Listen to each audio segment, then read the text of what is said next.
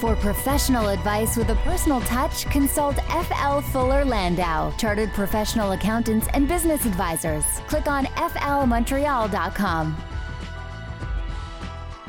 Welcome to today's Entrepreneur, presented by FL Fuller Landau, a program about the entrepreneurial spirit that drives Quebec business. My name is Dan Delmar, along with FL's Josh Miller. Good evening, Josh. Hello, Dan. And this evening we're talking about clothing and apparel with Raffi Kelechian of Mirvik Group. He'll join us in just a few minutes. But first, as usual, a bit of a tour of uh, some of the entrepreneurial news and notes of the week. And uh, let's start with uh, a couple of uh, notes from you, actually, Josh. You just got back from uh, from Hong Kong. Hong Kong and Shanghai this time. I, I, I do spend most of my time uh, when I'm traveling in Asia. It's mostly Hong Kong, but this time uh, I got to escape uh, and meet some colleagues and friends and, and clients in Shanghai. And it, it is quite a difference in worlds. I mean, Hong, you know, Shanghai is is built up over the last twenty years. It's it's uh, you know, there's a lot of business that gets done there. It gets done at its own you know communist pace. Uh, there's a little bit of capitalism that gets thrown in from the Westerners that go. Uh, but there's there's no question that it's not Hong Kong. I mean, Hong Kong, as I always describe to people, it's essentially New York City on speed. Uh, so anything and everything can get done. Although Hong Kong itself has had some a little bit of slowdowns lately. You know, used to be able to open up a bank account in a day or two or three. Now, you know, in, in the past, it's taken about a you know two, three, four weeks to open up a bank account. All compliance procedures. You know, everybody is so afraid of everybody else's shadow. Uh, although to the point that Hong Kong government has spoken to the financial institutions and said, you know what, don't be as anal as you have been. I mean, yes, do your compliance, but really try and cut back so it only takes a, a week or two. We'll see how that uh, that settles in over time. But there's no question things happen at a very very fast pace. Things happen in their own pace. Uh, I'll say that what what always stands out in, in every environment, and we've spoken about this quite a bit, uh, you know, with different entrepreneurs is and, and where they work in different regions is just you got to understand the culture in the region that you operate. If you don't understand the culture, you are basically you might as well leave before you even start. Uh, if you don't understand, you know, certain aspects and and you know the Chinese culture where there's a hundred different ways to say no, uh, or you know there's a there's a certain level of humility that needs to be expressed, uh, you know, or certain certain styles that they have. You you know don't even bother starting. You've been doing these um these trips for how many years now? Oh, I would say close to uh, 20, it's about 17 years now, 16 years. So, how have you seen the relationship between Canadian entrepreneurs and uh, and Chinese companies evolve over that over that time? Well, I think it's more the how Chinese companies have come to learn and adapt a little bit more to the Western culture. Uh, you know, there's always an adaptation. You know, when you're going there, there's no question the Western have to adapt to uh, to to the Eastern culture.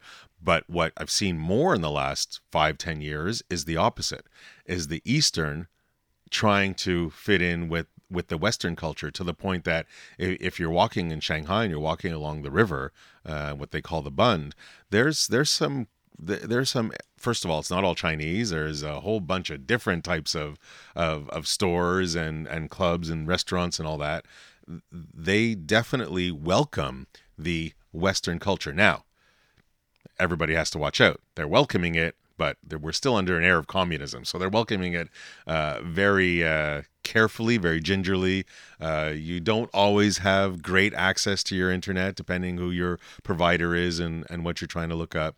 So there, there's definitely some hindrances and some obstacles to doing business and getting things done.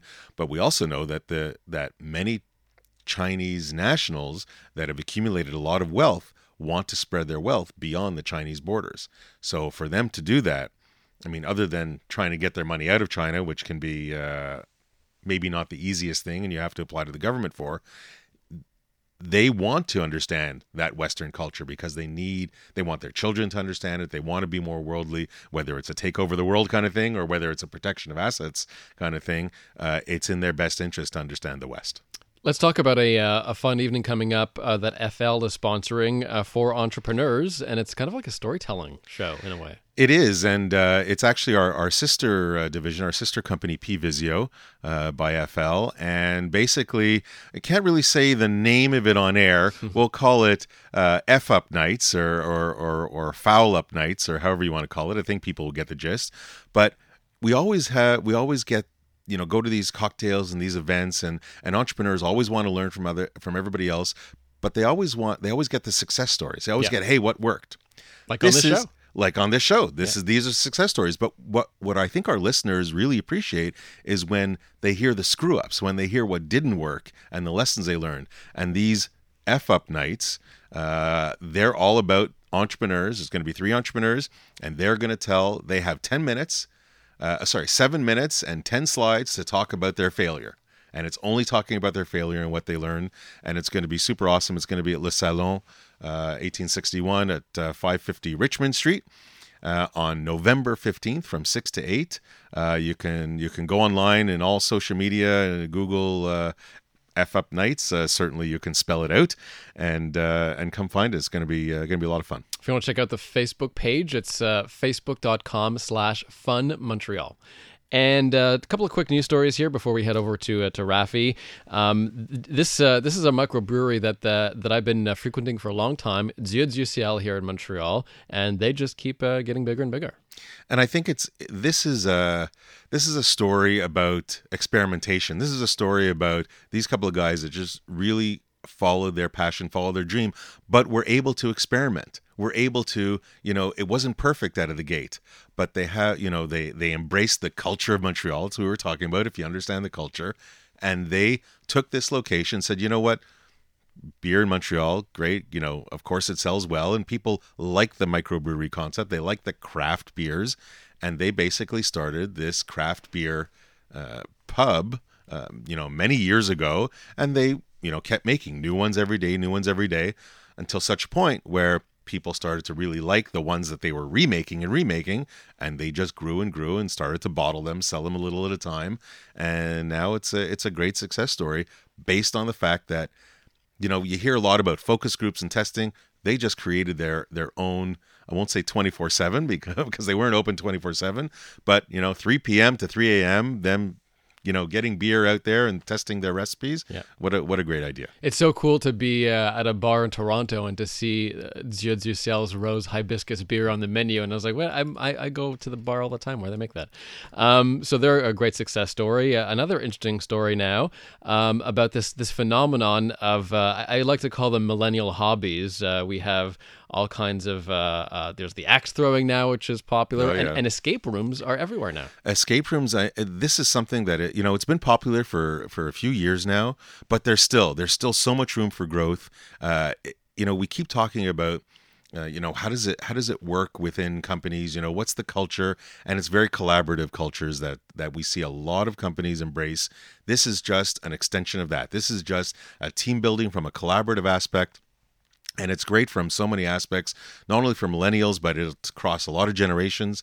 It's great for some old real estate locations so it repurposes a lot of real estate in montreal. Uh, i think there, there's so many benefits to these uh, these locations these uh, th- whether it's a maze or or what have you uh, I, I think it's it's phenomenal and it's not going to slow down. It's going to keep going.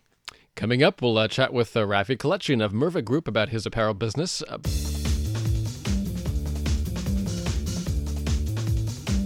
For professional advice with a personal touch, consult FL Fuller Landau, Chartered Professional Accountants and Business Advisors. Click on flmontreal.com. Welcome back to today's Entrepreneur, presented by FL Fuller Landau, inspiring stories from outstanding business people. Dan Delmar and FL's Josh Miller with you. And this evening, we welcome into studio Raffi Kelechian of Mirvik Group. Uh, Raffi, welcome to today's Entrepreneur. Thank you. So, first question, the easiest. Tell me about Mirvik Group. So Mirvik Group, uh, first of all, the name uh, started out as uh, the founding members, uh, my brother Mino, uh, myself Raffi, my sister Victoria Kelechian. That's what the Mirvik stands for. Uh, we started the company in 2003, and when we started the company, the concept was to offer design and screen printing services for the textile and garment industry.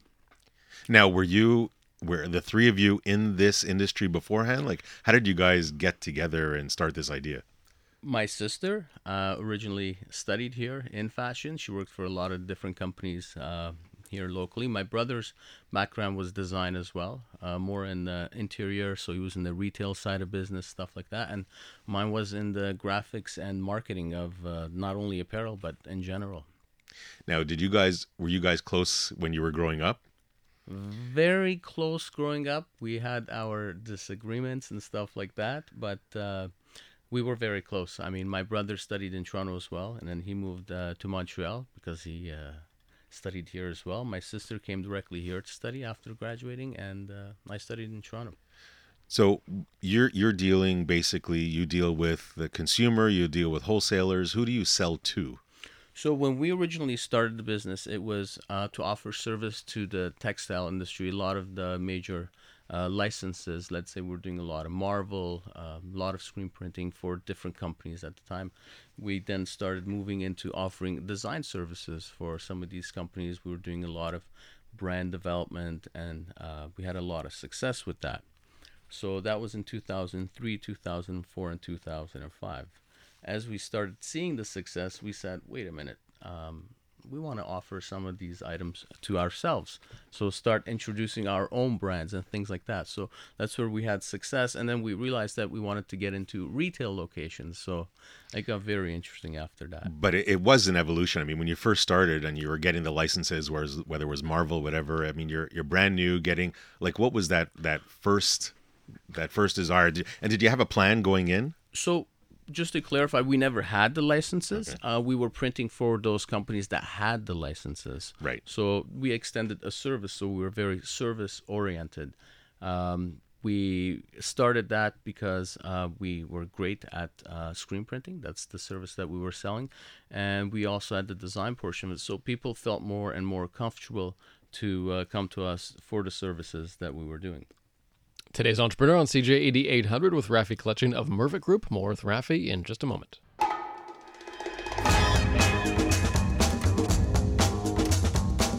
For professional advice with a personal touch, consult FL Fuller Landau, Chartered Professional Accountants and Business Advisors. Click on flmontreal.com. Today's entrepreneur on CJAD 800, Our guest is Raffi Kelechian of Mirvik Group. Uh, Raffi, you work with uh, a lot of some pretty serious international brands. How did you start by developing those relationships and, and becoming sort of the go-to person for some of those big names? So one of the ways that we became, um, I guess, one of the more recognized go-to companies was due to the scale and the volume of work we were able to produce at the time uh, we were able to produce eight to nine thousand uh, printed goods a day. We had about 25 contractors on hand. So the volume was key, but also the fact that we were able to offer multiple services where we were doing contract sewing at the time as well as doing uh, the screen printing um, and finishing. So it was a lot more interesting for a company to have everything finished in one place instead of having to ship things around. Um, so yeah, that that's one of the main reasons. So you really had all the manufacturing pretty much under one roof. Yes. But there must have been evolution. I mean, you know, it's Montreal, so nobody. Mm-hmm. There's very few that keep their manufacturing.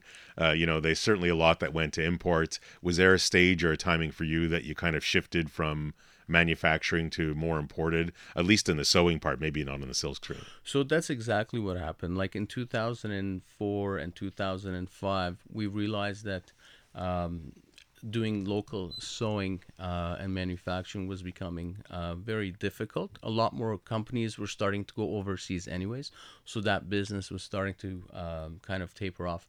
But the screen printing business was still going very strong, that's what actually a lot of people were coming to us for, um, as well as our design services.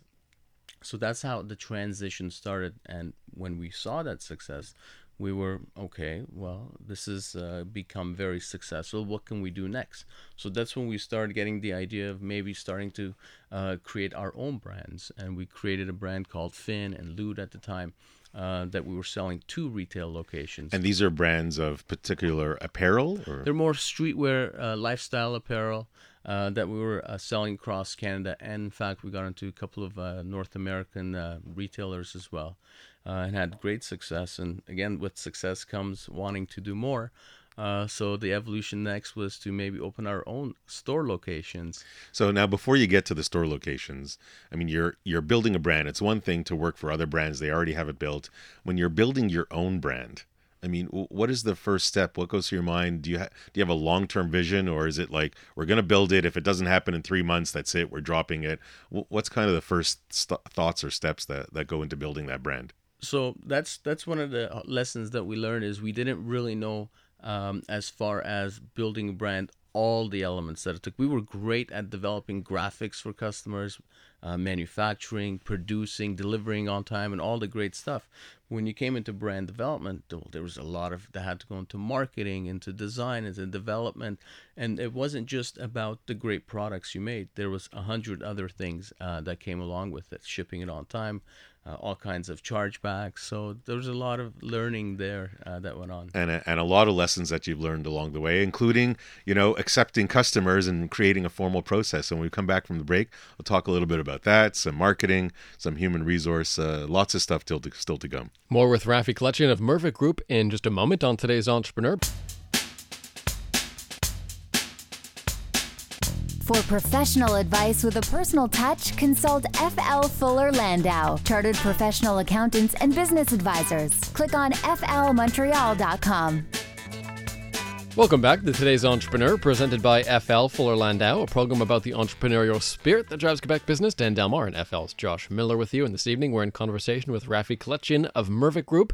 Uh, since 2003, Raffi, you guys have been uh, um, sort of producing various apparel uh, for big multinationals, uh, a family business since the very beginning. You, you work with your brother and sister. Uh, tell me how that has been. Uh, has it been an advantage for the business, for you guys being so close? And how do you resolve a dispute when, when there's some some disagreement with the family? A very, very interesting question. um, yes, we still do work together, and we've definitely had our moments. Uh, they're listening, so you know they're not calling in, but they're listening.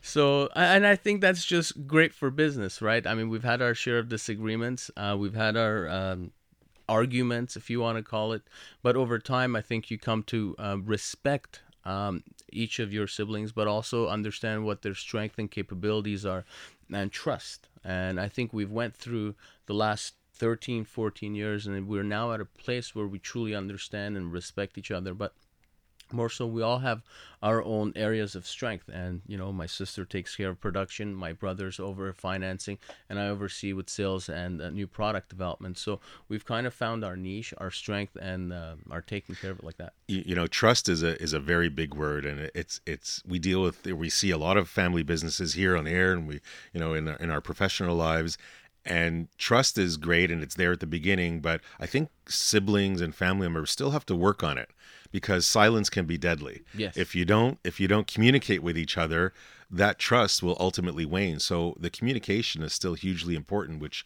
I presume you and your siblings uh, they so talk a lot. Important. Absolutely. I mean, trust is a key uh, factor to success and the success that we have been having. I can close my eyes and trust exactly, and I know exactly what's going to happen. If I need to take a day off, I can take a day off. I know that they're there to cover.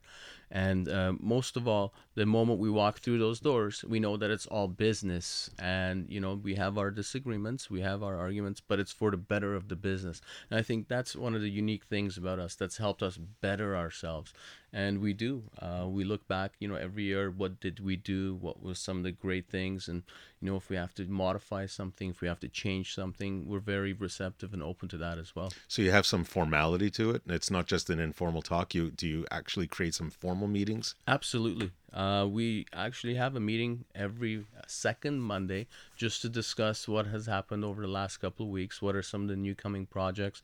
What do we have up and coming? So that that communication regularly happens with us and through the staff. Um, and that's what helps us stay on top. Now let's let's come back. We were, we were talking about branding b- before the the half hour, and we didn't quite get into the marketing aspect. But certainly, you're you know in the apparel world, uh, if people and certainly when you're building a brand if you can't market if people don't know who you are and the name and that it doesn't doesn't resonate with them then it's a problem so what have you done? What's worked for you from a marketing a- aspect or maybe what hasn't worked for you from a marketing aspect uh, along the way from from when you started in 2003 so marketing today is very different than marketing in 2003 uh, marketing is a key part of um, not only your business success but awareness and everything else that comes along with it. So in 2003 2004 we didn't do much of any marketing. Business was just coming in and we didn't need um, as much marketing because we weren't soliciting as much uh, where we are today i mean most of our business is done on business to business so marketing is a big part of it And around 2007, 2008, when we were doing the brands, uh, doing a lot of trade shows, doing a lot of fashion shows, were a big part of uh, marketing. And eventually, Do you find them useful? Trade shows are they useful? Trade shows used to be very useful. They still are somewhat but i think with uh, everything that's online today with internet things are moving at such a fast pace that i fashion trade shows are good but not what they used to mean a long time ago. And that's the difference today is But if you're absent, your absence is noticed. you're absent. You didn't see your colleagues. You didn't see your friends. You still need to have uh, your image there and everything else but it's not uh, less and less people are doing it Speaking of online business, has has the online demand forced you guys to uh, put out product a lot faster these days? So online is a big part of our business, and uh, what we've done with online is uh, it's helped um, us kind of look at our business a little bit differently. Uh, where we were before providing service to other industries, uh, today we're providing a lot of custom uh, apparel services to a lot of niche markets, be it the restaurant market, be it the groceries, be it corporate wear. We do a lot of team association business. So we're going directly to the business that will be the end user or will resell the product. And the internet is a big part of how we do our marketing. But also, I think for other customers today, that's the most important thing is also to be visible. So image is key. And when you're talking about getting direct to the customer, and then you have a lot of entrepreneurs that like to go vertical, you did venture into the retail space. We definitely did. How how was that experience? How long did it last? Because I don't believe you have retail anymore. Tell us a little bit. So retail started in 2006. Uh, our first location was on Pine Street. Uh, it was a boutique Finn. We opened the second one across from Ubisoft the year to follow, and then we opened the third location in the mall location in 2008 in Rosemere. And we learned very quickly that retail is not for everyone. Our strength uh, our success was in providing a service, and retail was a whole different dynamic that we were not um, aware of what it took to be successful. So very quickly, by 2000, end of 2009, uh, we closed those doors.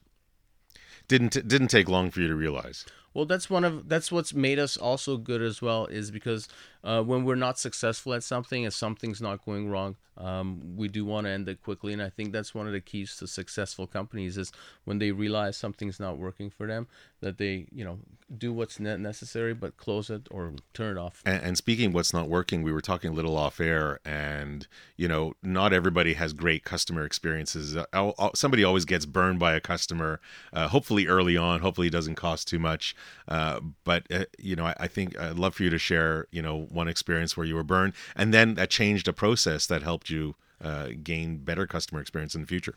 For sure. So that and it has happened, and it still does happen. Uh, it, I mean, if you can avoid getting burnt, that's the way to do it. But what we have, uh, it did happen to us once in 2011, where we developed a lot of, um, how can you say, it, a seasonal collection, imported the products, and uh, customer decided to uh, Cancel the order. cancel the order or move on his own, and we were stuck with a lot of uh, product and money that was owed. So what we've done now is anytime we're developing a collection or collection or a product, what we do is we request a portion of the payments up front and balance when it's completed. We do have uh, also a customer um, guideline that we like to follow is we look at who they've worked with in the past and what their business is and what they do as well. So we pay a lot of attention to our customers nowadays because A little bit of preventative medicine too when you ask Yeah. the questions up front. Yeah, yeah. I, th- I think anytime you come across a good customer, you're gonna feel that you're gonna know that. But there's nothing wrong to make sure that you know who you're working with and build that business and relationship with them as well. Ju- just before we get to the next break, uh, you know, you, you've been in business for you know a good thirteen years now with your siblings. That you know have had mostly some some good years. Things are going strong. What's next? Do you have a vision going forward? So what's been very exciting for us um, over the last year and a half and two is um, all of our experience in uh, fashion, streetwear, and apparel. Uh, we've been getting uh, and turning it into more of the, let's say, the restaurants. The all of these new trendy restaurants are coming to us for all kinds of unique and cool apparel. We're doing a lot of team sports, Uh, we even launched a website called Nucor uh, that you can go online and customize your own product and receive an email. So there's a lot of exciting stuff that we're doing that's direct to businesses or organizations. Um, and that's that's probably going to be the future for us um, as more and more people look for custom products and custom sportswear uh, and anything to better their image, be it their restaurant, be it their club. Um, we just finished doing something for Seychelles as well, so those are exciting stuff. That's how you're reinventing yourself. So, Raffi, uh, stick around. We'll have your one piece of advice for today's entrepreneur in just a few minutes. And coming up next, uh, Ernie Furt will be along, tax partner at Fuller Landau. Josh, and uh, what's he talking about tonight? Well, it's uh, not not the funnest topic, but it's a re- it's an important topic. It hits a lot of entrepreneurs.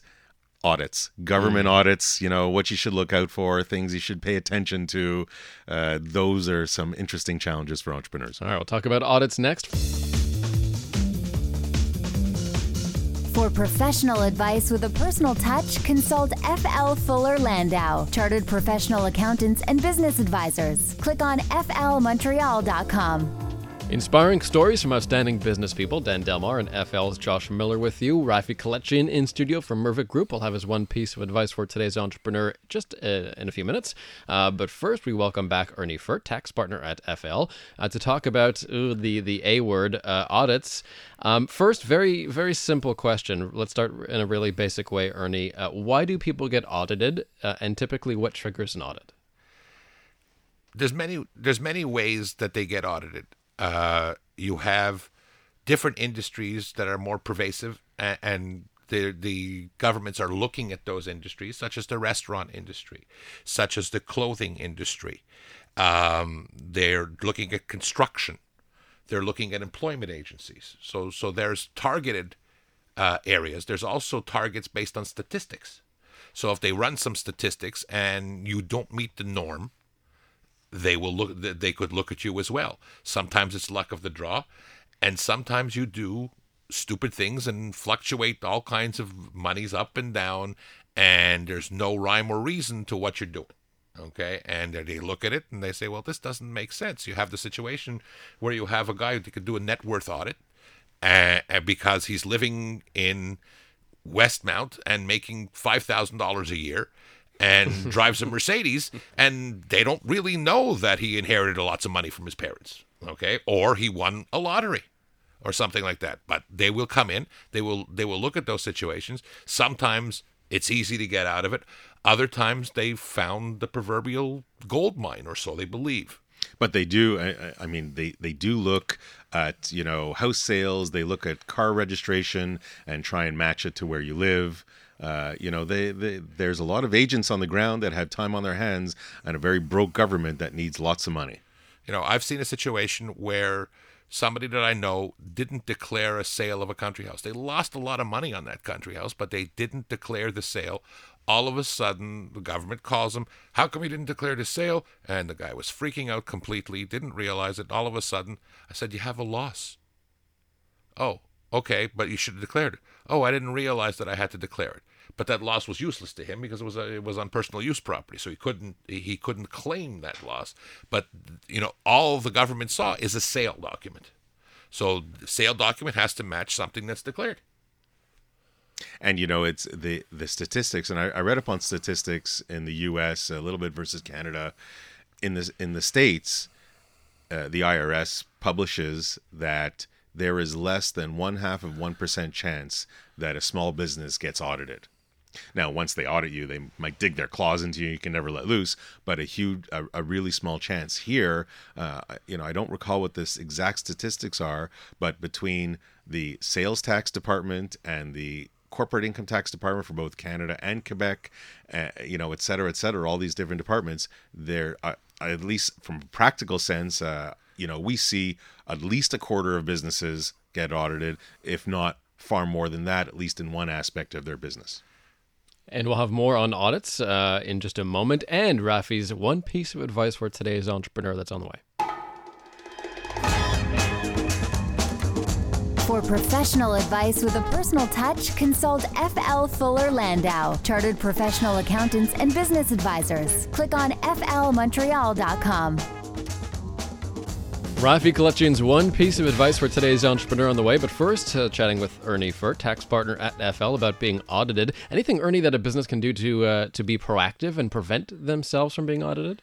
I think businesses should be smart, and they and uh, and an ounce of prevention is worth a pound of cure.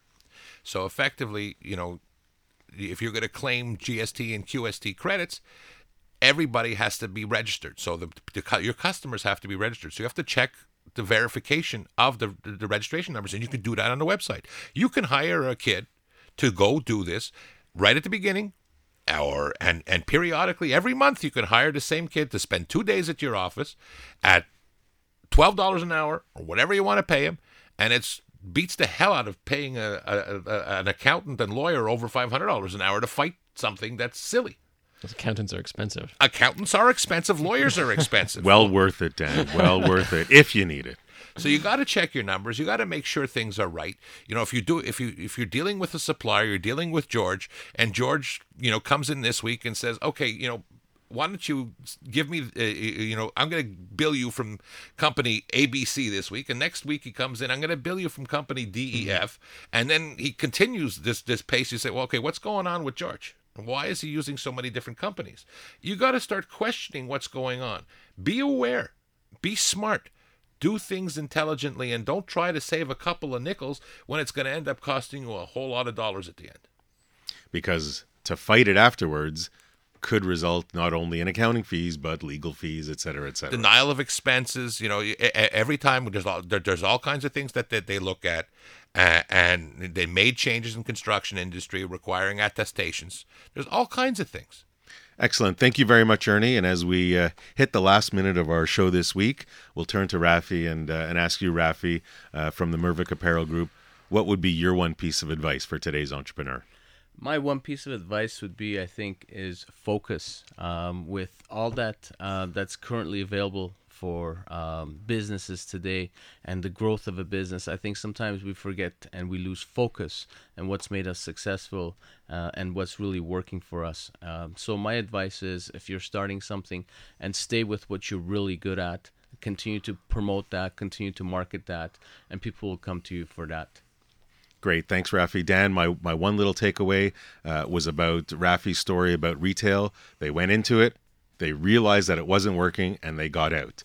You, they, you know, they went in, they thought about it, but they failed and learned quickly and moved on. They didn't linger, uh, and that's a great failure story when we're thinking about our our fun nights Montreal. Uh, it's it's a great lesson to be learned. Do what you're good at. Raffi Kelechian of Mirvik Group. Thanks for stopping by, Raffi. Thank you for having me. And thanks to Ernie Furt as well from FL. Don't forget to check out uh, that fun night, F Up Nights Montreal, presented by uh, Fuller Landau. Facebook.com slash Fun Montreal. If you want to share your story as an entrepreneur, check that out. And we're back next week at 7 p.m. Uh, talking about the restaurant business. Yeah, Restaurant Doka, Griffintown. The night side is next on CJAD. Have a good night.